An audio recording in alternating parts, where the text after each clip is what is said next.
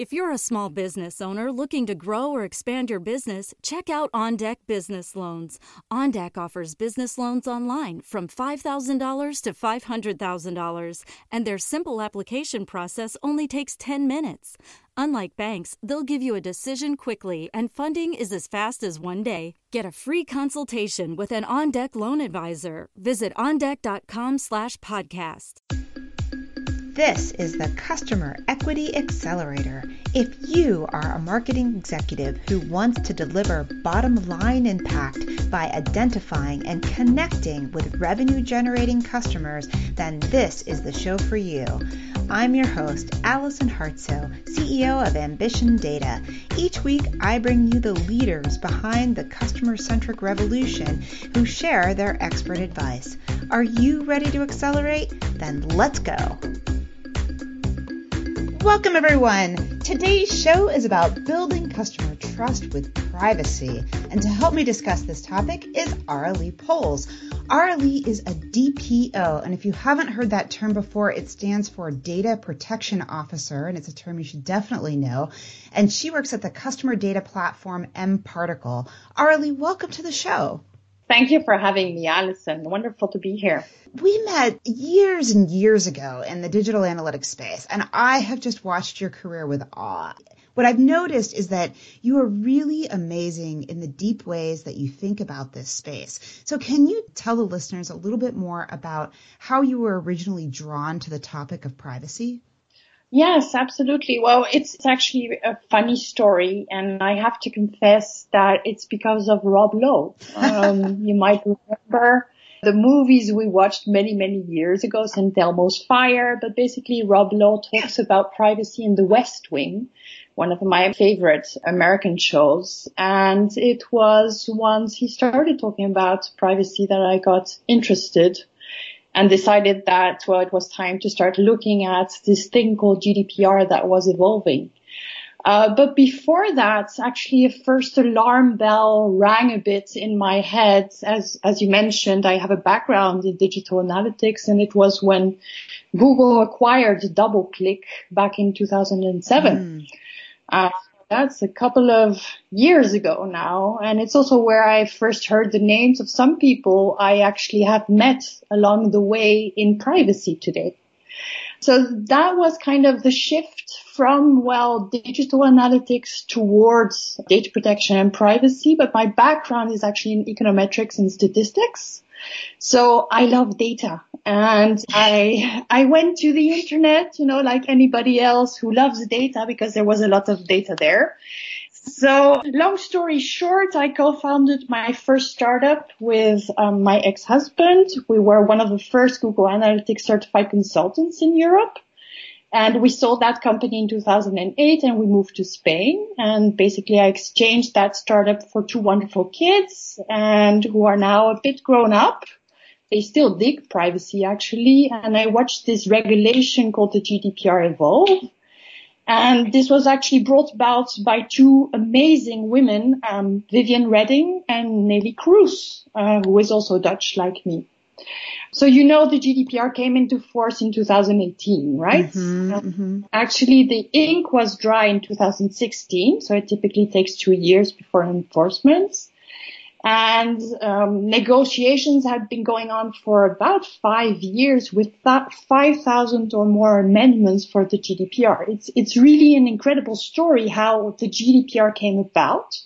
They even made a, a, movie out of it. So you can actually find a movie which is called Im Rausch der Daten, um, called also Democracy, and which talks about how it came about. It's, it's really interesting. We will link to that in the show notes. Wonderful. Uh, so tell us a little bit about what your team specifically does as a, a data privacy officer. What do you think about on an everyday basis? So today I sit between mainly two different worlds. Um, certainly digital data because this is where we all come from as a data protection officer for the customer data platform mParticle out of New York. But I still spend quite a lot of time in Brussels and mainly talking about ethics. So maybe just a bit about the ethics part. It comes through the fact that I was part of the ethics advisory group of the European Data Protection Supervisor ethics is something that has been on the table for the past year, probably. We started in 2016. They uh-huh. asked us, it was actually a bunch of philosophers and two kind of data geeks amongst me, um, to set the ground for upcoming ethics discussions. And so the initial question was about, now that the GDPR is there, what's next? And this is what we're currently living in there are all these discussions about AI, about ethics, about robot rights and things like that. Um, so we published a paper following this. There was also a big conference in October of last year where Apple spoke, Facebook spoke. It was really, really interesting to hear. And from there, other works in Brussels, amongst which being part of the European Center for Privacy and Cybersecurity out of the Maastricht University, where I also teach in their DPO courses. So that's one hat where, well, despite not living in Brussels anymore, I spend half my time still in Brussels.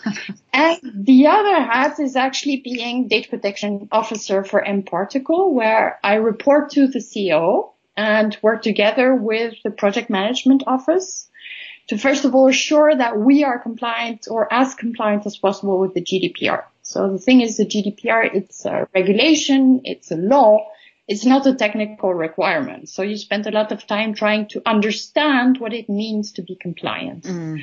It's really a very interesting collaborative effort from the entire company to make sure that we are as compliant as possible. And after over a year, we are now moving more towards this idea of competing on privacy um, with initiatives such as, for example, Open GDPR, which is an open source framework to pass data subject requests through the digital ecosystem. As we all know, the tools are linked and the data is being transferred and not only through cookies, but also server connections, SDKs and things like that. Now, I assume we can link to your paper that you mentioned. I think you called it Toward Digital Ethics. And maybe a, a link to OpenGDPR that you just talked about would be nice as well. So we'll add those links into the show notes. Yes, it's on GitHub. So OpenGDPR is, is there on GitHub. It's open for comments. Um, and I shared it with Facebook also a couple of weeks ago as they shared their data portability project as well. Excellent, excellent. So let me just ask you this question based on uh, a couple of weeks ago I was on vacation. Thank God, yay! and my friend gave me this book that I had not read, and usually I'm reading books about technology and you know our industry because it moves so quickly. But she recommended this book, which was fairly fictionalized, and it's called The Circle. And it basically walks somebody through the breach of trust and privacy by a fictional tech company, though I have to say it sounds a lot like some of our big Silicon Valley companies. And so it really got me thinking about how we trade privacy for convenience every day. I share my location with Waze and Google tells me if a store will be closed when I might arrive. And even the local grocery store has a giant camera in my face at self checkout.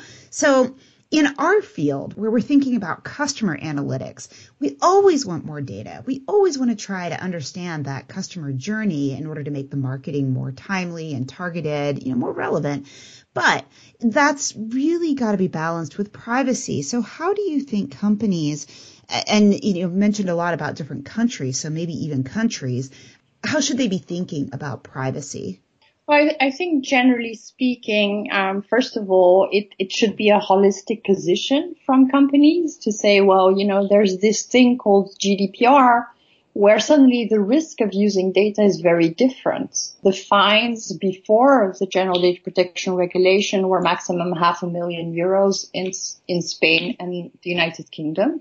Um, this now moves towards uh, maximum fines of 4% of global turnover or 20 million euros, whichever is higher. Wow. You might have heard um, the intent to fine this week by the Information Commissioner's Office in the UK for British Airways, and we are talking about 183 million pounds uh, estimated, and Marriott also is around 99 million pounds. So suddenly this risk changes, the risk equation changes. What we could say before the GDPR under the directive was, well, even though we might not be doing the right thing, You know, if we get it fine, it's, it's not that bad. Something else also that is, that has really changed, and not only the GDPR, even the Federal Trade Commission talks about this, it's the fact that when we talk about personal data or PII, it used to be we don't collect PII, so it doesn't apply to us. The thing is, the scope of what personal data or PII is, is getting broader. And the GDPR, for example, talks about IP addresses, cookies, MAC addresses and things like that. So we have to start taking note of what the GDPR and also the e-privacy regulation is about. And so I think awareness is typically the first step to start thinking about this because the risk actually exists. And it's, it's interesting when you say, Allison, you know, we, we used to collect everything and try to figure out what we were going to do with this. A lot of companies are starting to move away from this and say, well, what can I collect and that I can explain? because what the GDPR does, it reinforces rights of data subjects, so citizens, you, me, our children, our parents, our family, our friends, where they can complain and say, hey, I don't agree. And we've seen this also evolution with technology where people kind of find certain things a bit creepy. So do we really want to go towards let's collect as much as possible and let's see what we do with the data? Or do we want to make sure that in the long run, we use data in a qualitative way to support business decisions and also certainly foster trust for our customers? So it's interesting to see we go back to this idea of customer lifetime value that some of us, you know, statisticians have loved for many years, but haven't really seen certainly in digital. There are so many fascinating points in what you just said, and I, I want to circle back to a couple things. One is the scope of PII broadening. I think in general, I oftentimes see technologies in the MarTech space that are reliant on some things that we might consider PII. So for example, there was a company that I saw recently that was connecting your IP address from your tablet or your mobile phone with what you were watching on TV at the time so that they could more or less close the loop with whether ads were actually being viewed by people or not.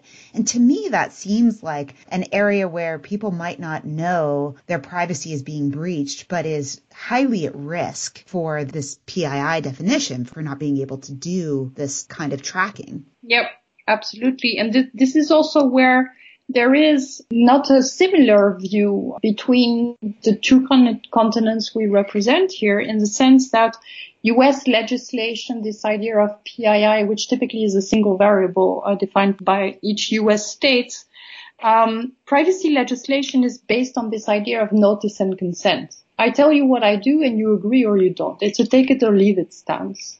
European data protection is grounded in this idea that if you process personal data, it should be lawful. So we have pushed a lot on this idea of consent. There are actually six ways to make uh, processing lawful under the GDPR. E-privacy regulation, that's something else.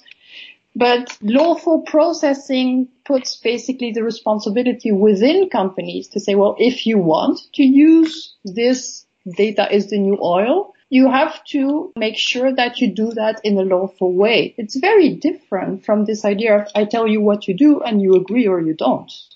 So notice and consent versus lawful processing and also in Europe grounded in this idea of human rights. I have a right to kind of privacy within the Charter of Fundamental Rights is a very different way of looking at it. Mm-hmm. I guess that's where the I have a right to be forgotten. I have a right to tell you that you can't process my data even if I have given it to you before. Absolutely. So this idea, for example, so we're so focused on consent, but it's not only about gathering consent, it's also about allowing you to retrieve your consent if you change your mind. Right. And I think that's where the California Privacy Protection Act goes, but correct me if I'm wrong there. Yeah, so the CPPA is going in a very similar direction to the GDPR. So there are differences, obviously, uh, also certainly in the way the legislation are kind of created in, in the US. Uh, I work a lot with external US legal counsels and even they talk about sausage making when it comes to US legislation. I would not uh, want to comment on that. I just compare uh, European legislation to the Sagrada Familia in Barcelona, which is a cathedral that was built by Gaudi and is continuously under construction, but is very strong. So on the one hand side, you have a cathedral. The other side, you might have sausages. So yes, it's, it's interesting to see that U.S. states. So California, uh, Vermont, New York, are pushing legislation in very specific areas and sectors. And well, certainly the California Privacy Protection Act takes over a lot of concepts and ideas from the GDPR and is more grounded in rights than before. Would it make sense if a company is trying to figure out, let's say they're not based in California, let's say they're based in New York or in a different state, would it make sense for them to comply with the California Privacy Protection Act as it's getting, or try to as it's getting figured out, so that they can engender more trust amongst their customers? Is that a good place to start? Yeah, I, I think, you know, it, it's also where basically ethics comes around and certainly you know, this idea of corporate social responsibility of your company. How do you position yourself from an ethical perspective, from a responsible perspective with respect to data? Uh, while possibly also assuring that you are compliant. Um, and um, you know that there's a big battle going on on the global level about these discussions. Which law, which privacy law should I take? Should I fork my data setups because I need to be compliant with CPPA? I need to be compliant with a Vermont. Uh, I need to comply with uh, the Japanese Privacy Act or African country that's coming up, and how am I going to do that? Or can I decide to take a baseline somewhere and move it up a notch? So the thing is in the US, we're kind of waiting for a federal law. I'm happy to see and, and maybe wager whether this is going to come out in 2019, 2021 or 22. Uh, but it's increasingly complex, I think, for, for American companies to make sure that they do the right thing. And I think the first thing, certainly for American companies, is to make sure that they understand which legislation is coming out in which states and map that to their customers to say, well, there is a risk that somebody might complain in Albuquerque about a point we never thought mm-hmm. about. Let's come back to customers and think about when companies are calculating customer lifetime value on their customer base. Is that an area for transparency or is that an area where it's so fluid? Maybe it shouldn't be transparent. Well, I think customer lifetime value is also part of intellectual property of companies. So it's not only about privacy, it's also about, well, your own sausage making in terms of data internally.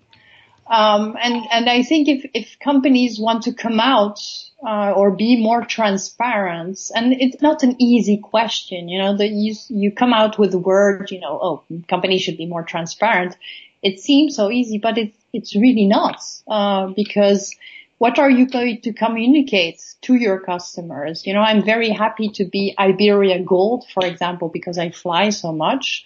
But I'm not sure that if I was classified as, you know, overworking mother doesn't eat enough vegetables, I'm not sure I really want to know that. Uh, and these are also, you know, the questions that are coming up for example, in terms of predictions or uh, trying to help people in health data, should, you know, if we predict that you have 80% chance of having some, some form of horrible disease, should we tell you yes or no? How far should we go in terms of transparency? So I think companies should really think about this idea of, yes, you want to obviously identify your best customers, so that you spend your resources on this because it makes sense. It's a, it's a win-win relationship. Uh, but does this mean that you need to be overly transparent with those that you will serve less? Well, maybe not.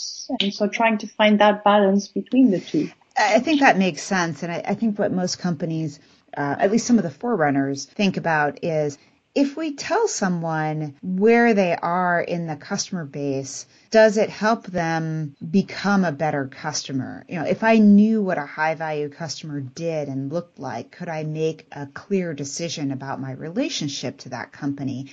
And, and to me, it starts to beg the question of, is the company operating almost like a person in which you want to build a relationship or maybe you don't? Or is the company operating as a company around intellectual property and this is mine and we're not going to share that with you. And I feel like the lines are blurry. Yeah, I, think that obviously, you know, companies have obtained personhood. Their legal status has evolved through time. But we, we should certainly not forget that uh, companies have, and certainly in the U.S., fiduciary duties, so uh, towards their shareholders as well make sure that they maximize profits. Um, so I think it's more a matter of addressing and making sure that you optimize your resources related to those customers you consider most profitable, uh, while possibly not undermining those that you might not serve as well. Uh, after all, it's also a choice of the customer to say, well, I spend more money with this company or I don't. Obviously, it's about trust, which is a very human trait. But I think I would ground this also in, in a certain form of responsibility where we should never forget that there are obligations related to shareholders for companies. Fiduciary responsibilities are there, whatever you do. So let's not kid ourselves. It's, it's not going to be about that the, the way I often see also, I said, I'm always surprised, you know, how, how data is being used for very short term, uh, visions of optimization. I think you can use data in, in order to support uh, a longer term vision. And I think you can actually use data also to, to support this idea that you are as compliant as po- possible with privacy legislation. And in, in that sense, thinking of, oh, we should get rid of the data because it's not compliant is maybe also not a way to think about it. Maybe you want to use that data to actually highlight how good you are with respect to compliance obligations. Uh, I love what you said there, uh, especially the longer term vision for data. Now, are there examples of where companies have either been compliant or maybe have made missteps that everybody can learn from?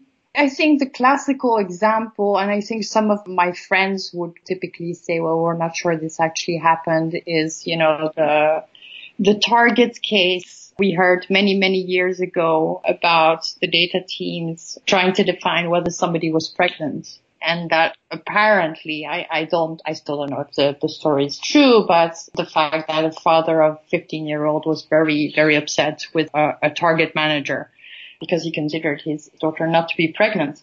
Besides that creepy aspect and, and things like that, I think what's really important to understand here as well is that by predicting a health state like pregnancy from your shopping behavior, under the GDPR, you actually cross a line. And I think a lot of data, people who work in data science don't understand that.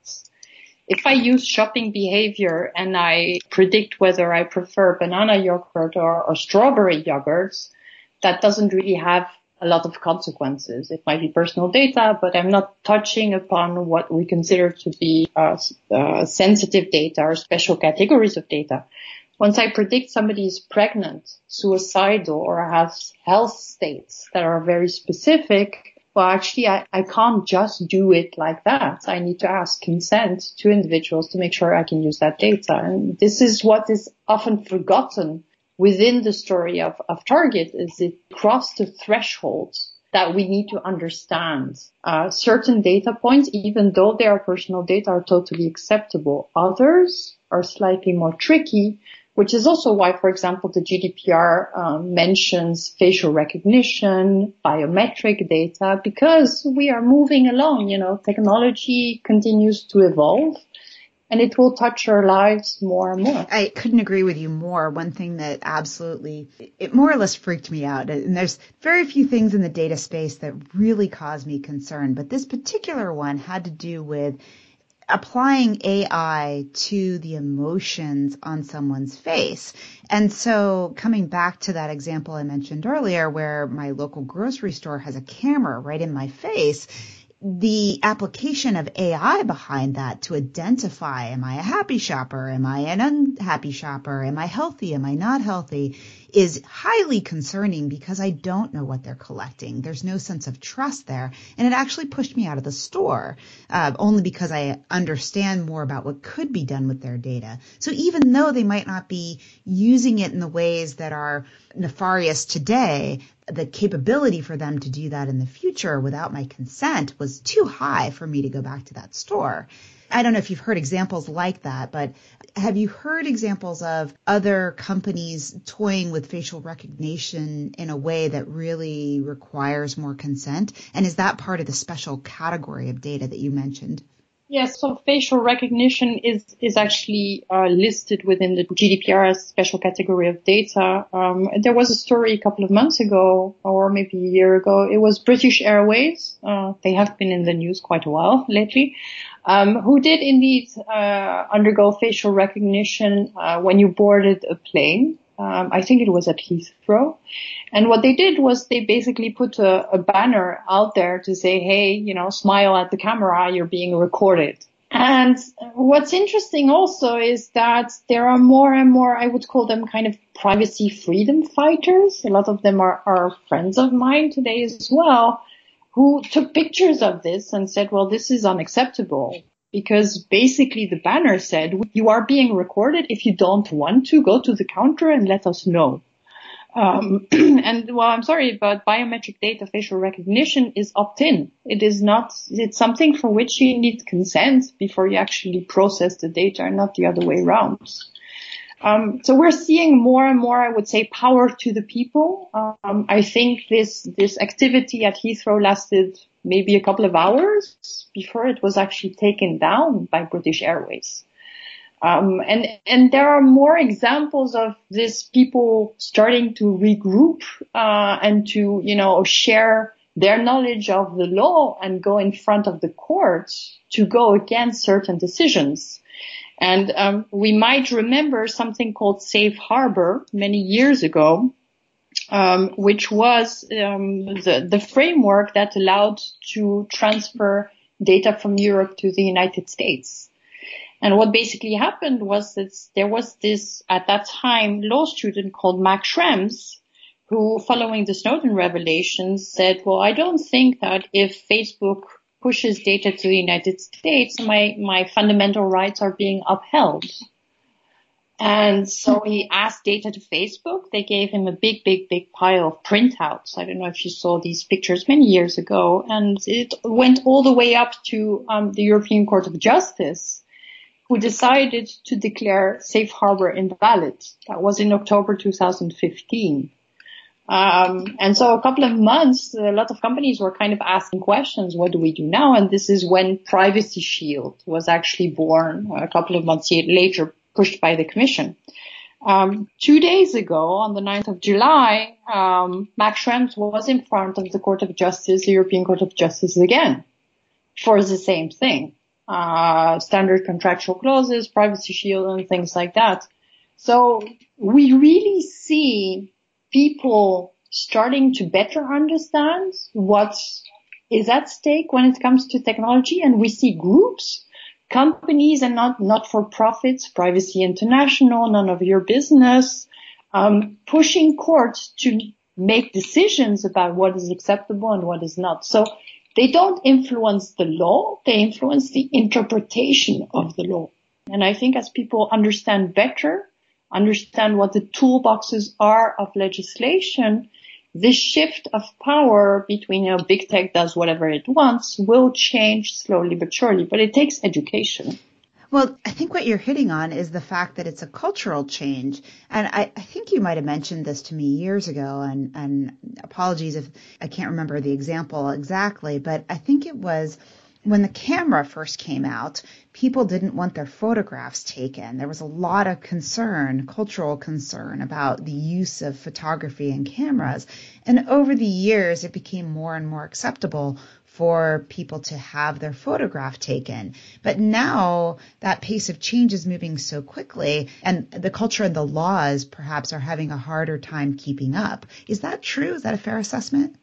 Yeah, so that story is actually where one of the first proposals for privacy legislation came out in the United States, asking for more sunlight and transparency by, by somebody called Brandeis, uh, Judge Brandeis. I think also, generally speaking, we can say partially that the law has problems catching up with technology. On the other hand, you know, there are companies whose motto is move fast and break things. They possibly broke democracy. We can have a conversation about that as well. But one has to remember that I always tell my students the law is not a technical requirement. Um, and there are a lot of things within the GDPR that address a lot of, of issues we face today and will face in the future, but it's a toolbox and it mm-hmm. not specific to technology. It will never be because it's, it's a legislation. Um, and there is an entire logic. So this, this cathedral I talked about, which allows for users to exercise their rights. So for example, something that's very different in the GDPR today is that all complaints uh, sent through to the supervisory authorities, each country has one, the ICO is one in the UK, have to be taken into account. So they have to follow up. It wasn't the case before. So in a sense, the toolbox is there. Power to the people to make that toolbox work. Now you have to use the tools. If you prefer not to and you say, well, I accept to download this app and use this and things like that, it is your choice, but you have a way to make sure that these choices, if they are not in your interest, are covered by the law. And for example, one of one of the articles within the GDPR, Article 22, which talks about automated decision making, including profiling, is there to make sure that decisions are not made about our lives without us being able to ask questions. Now the big question today is how to interpret this. How far would that transparency go in terms of how that data is being processed? Where certain companies have said, hey, I will just give you know, my source code to anybody who asks. That doesn't really help the consumer to better understand why his credit has been refused. So we still have to refine this. There is a right. You have a toolbox to exercise that right. Now, how is this going to work? How am I, I going to understand of a company why they made certain decisions and how is the company going to define what kind of information they bring in front of customers, consumers, citizens so that they can make the best kind of decision. Is that point about automated decision making and profiling something that companies have been fined for yet? Or is, have the fines been regulated to um, perhaps just the storage of information, the storage of PII? So there is like a graduation gradients of these rights where some of them are kind of obvious. Uh, the right to be forgotten, you mentioned it, for example, because, you know, we've been playing mm-hmm. around with this for a while. Automated decision making is still one of these that we have discussions about. What does it mean? What should it be? And things like that been fines about this. Um, so the recent fines, for example, by the ICO have mainly been around data breaches. And to be honest, it's, it's, it's the less complicated part of it. You know, it's a security part also of data protection, which has a lot more, how should I say, history than certainly data protection and privacy. So no fines as to yet. It really depends on who's going to come to say, well, I understand that this company made this decision about me and I have no recourse to make sure this is done in my best interest or not. So we'll, we'll still have to see how this is going to, to evolve. Other rights, uh, the right to be, to be forgotten, the right to deletion, rectification, Certainly one of them, which is also new within the GDPR, which has been tackled and where the best in class are the Facebooks and the Googles, is the right to data portability. So certain rights are better represented than others, but obviously profiling is absolutely subject to um, to uh, the GDPR fines.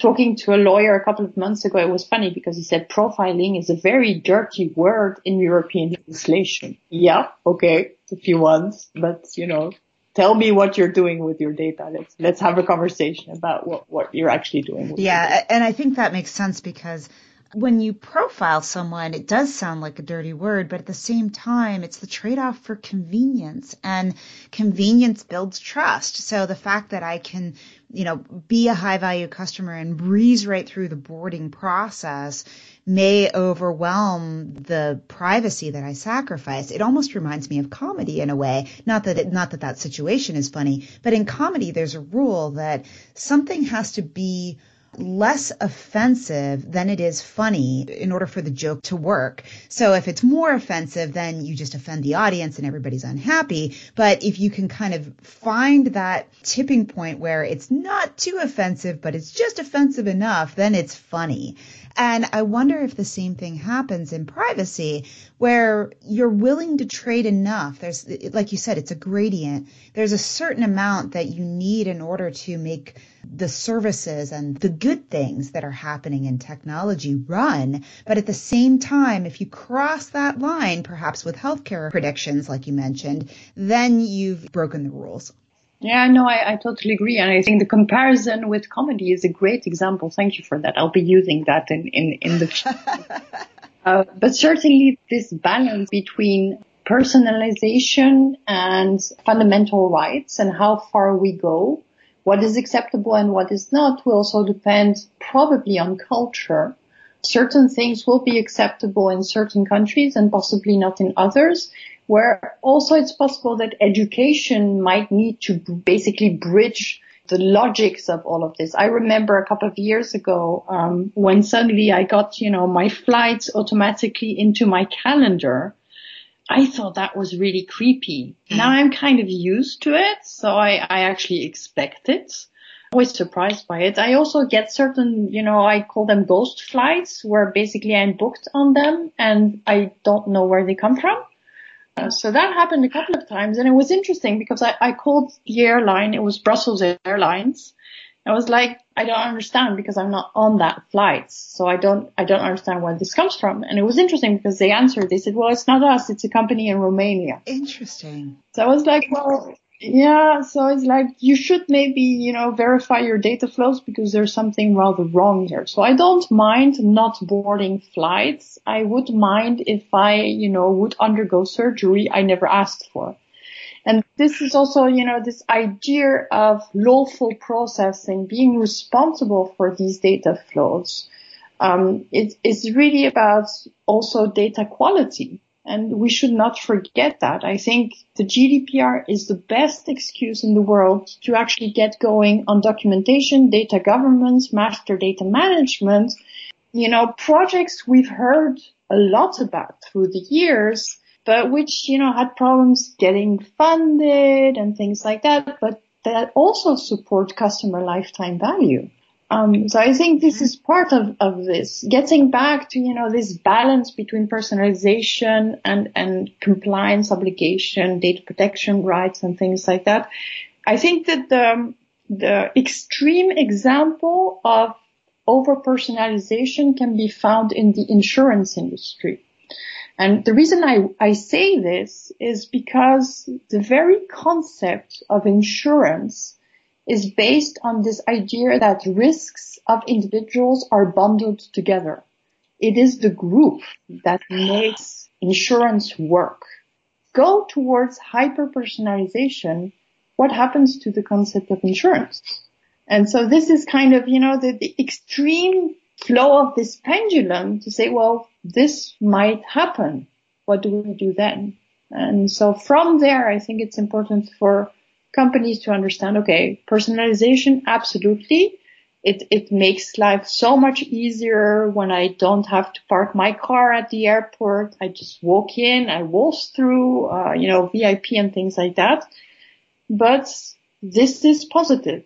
There might be a negative aspect to this that we need to think about, but where these use cases have not um, surfaced yet, uh, because it's impossible to think about everything all the time. And this is where the mechanisms of the law allow consumers to, well, bring about, you know, the uses of their data to say, well, this was not in my interest or the interest of a group or things like that. Hence I go to court. This is also how best practices are being created and things like that. I think generally speaking, in terms of culture, there's more and more tension about what we consider to be acceptable or not, and that we kind of lose, you know, this sense of, well, this might actually go wrong. Is this a good idea? And I think this is where if companies do automate a lot, they should have this person sitting on a desk somewhere with possibly a phone and an email that listens to potentially complaints of people or explanation of how these data flows might have created harms for them and see if they don't need to readjust the way they think about data. So, you know, this term scale, everything is about scale and scalable. And I have like pressure behind me all the time. Say, oh, you should come up with a product, blah, blah, blah. I appreciate scale. I understand it. But uh, as I said at the beginning also of our conversation, this is about making sure we don't lose our humanity, making sure that we remain individuals and that technology serves us at the detriment of the most powerful, the richest, the, I don't know what. That makes sense, Aurélie. I, I love how you said that. So if I'm a, a company and I want to think about preparing for the future, in addition to perhaps having somebody who listens to the data flows and is monitoring what's happening from the voice of the customer, what else should I be thinking about or, or maybe what should I be doing first, second, third in order to not get caught off guard in, in order to prepare in a in a logical way. Yeah, absolutely. So um, to be slightly more concrete, um, something I also tell also a lot of my students is I don't ask my teams to read the GDPR. I think they, they would go nuts and we would have discussions for like uh, hours and hours. I think generally speaking, reading the Charter of Fundamental Rights is a good idea. So this idea of fundamental rights, if you're a data scientist, you know, you're not allowed to discriminate, you're not allowed to torture, you're, so the fundamental rights is something we should keep you know, in mind just to make sure we go in the right direction. Then if we're talking about specifically compliance with respect to evolving privacy legislation, uh, this week we had a discussion about privacy legislation evolving in, in Africa. A lot of companies are, are changing there as well. I would say first thing to say is take a look at your regional scope. Which laws apply to my business? Are most of my customers in California, in Vermont, or in Vermont? Do I address the European markets? Should I keep my data in Russia? Russia does not want data to come out of, of their, uh, of their borders. Um, so these kinds of questions, what, what might my obligations be in Singapore and Japan, South Korea, China? Privacy legislation is something that is evolving globally, so don't think it's just us, Europe and the US. And once you know the laws, you have to define what your responsibilities are for your data flows. So it means that we talk of controllers and processors under the GDPR. The CPPA talks of three groups. They talk about businesses, service providers, and third parties. So it's, it's kind of similar, so at mParticle, we're, we're building CPPA compliance for our customers on top of what we did for GDPR, but it's not exactly the same. So it will be interesting to see how, how the California Privacy Protection Act will evolve. And also, as I mentioned earlier on, is how companies will fork their, their data endeavors or choose a specific baseline. It really depends. Um, so typically, for example, at mParticle, we are data controllers for human resources, financing, Marcom activities. And I have to confess, the latter is a conundrum. Uh, because it's a visible risk. And I, to be honest, we're far from perfect, but we're evolving. Um, and on the other side, for the platform, we still remain within the remit of a data processor. Um, I always say we hold the line. So it's important to make sure we remain within that scope well, we also build for our customers to help them show compliance, supporting their accountability obligations. So once you have an idea of who you are, what your obligations are for which data flows, you can start defining what would be needed and how to hedge for risk. It's one of the reasons why I stripped away Google Analytics from our CMO. He wasn't happy. And it's why I also reach out to the engineers on a weekly basis to chat about new features, product evolutions, things like that. I have an open door policy for our customer success teams. The entire company goes through GDPR training. We have dealt with data retention periods. Now we've been through SOC 2, ISO 27001 certification. So it's all to reduce risk for us and make sure we do the right thing for us and our customers basically. So that's, you know, your three point checklist to start. And every company is different. And as the lawyers would say, it depends. The devil is in the details. This is so true, but at least we need to start. And the customer trust is what is at risk. And for companies that really want to grow their customer equity, pulling that customer trust through, I think, is an essential part of it. And knowing or at least understanding the basics of the privacy policies, the base within uh, the countries and the states that you operate, as well as the Charter of Fundamental Rights, is kind of the starting gate, right? That's where we begin. Absolutely. And then you build according to, well, what you consider to be acceptable risk levels. So supporting that customer lifetime value and building that trust, hopefully through time. Well, Aurélie, this has been such a fantastic conversation. If people want to reach you, what do you think would be the best way for them to get in touch? Well, to be honest, LinkedIn is what's being used the most for the moment. I'm not sure why. So uh, just check me out on LinkedIn. I'm I'm happy to take on uh, introductions and connections as long as you explain where you come from. If you don't, either I ignore you or I send you an email back, which is why should we connect? Um, so it's up to you to make up a story. Storytelling is important as well. Um, so I get questions through Twitter as well. Um, so I, am pretty open. I'm, I'm not very complicated to find. Fantastic. As always, links to everything we discussed, and there were quite a few in our show today, are at ambitiondata.com slash podcast. Aurélie, thank you for joining us today. I've really enjoyed our conversation. Thank you for having me and thank you for listening, Allison. I know, I know I can talk for hours about this. So Thank you very much for your questions and your comedy comparison. I will use that through the next months. I promise. Fantastic. Remember everyone, when you use your data effectively, you can build customer equity. It is not magic. It's just a very specific journey that you can follow to get results. Thank you for joining today's show. This is your host, Allison Hartsoe, and I have two gifts for you. First, I've written a guide for the customer centric CMO, which contains some of the best ideas from this podcast, and you can receive it right now. Simply text Ambition Data, one word, to 31996. And after you get that white paper, you'll have the option for the second gift, which is to receive the signal. Once a month, I put together a list of three to five things I've seen that represent customer equity signal, not noise. And believe me, there's a lot of noise out there. Things I include could be smart tools I've run across, articles I've shared, cool statistics, or people and companies I think are making amazing progress as they build customer equity. I hope you enjoy the CMO guide and the signal. See you next week on the Customer Equity Accelerator.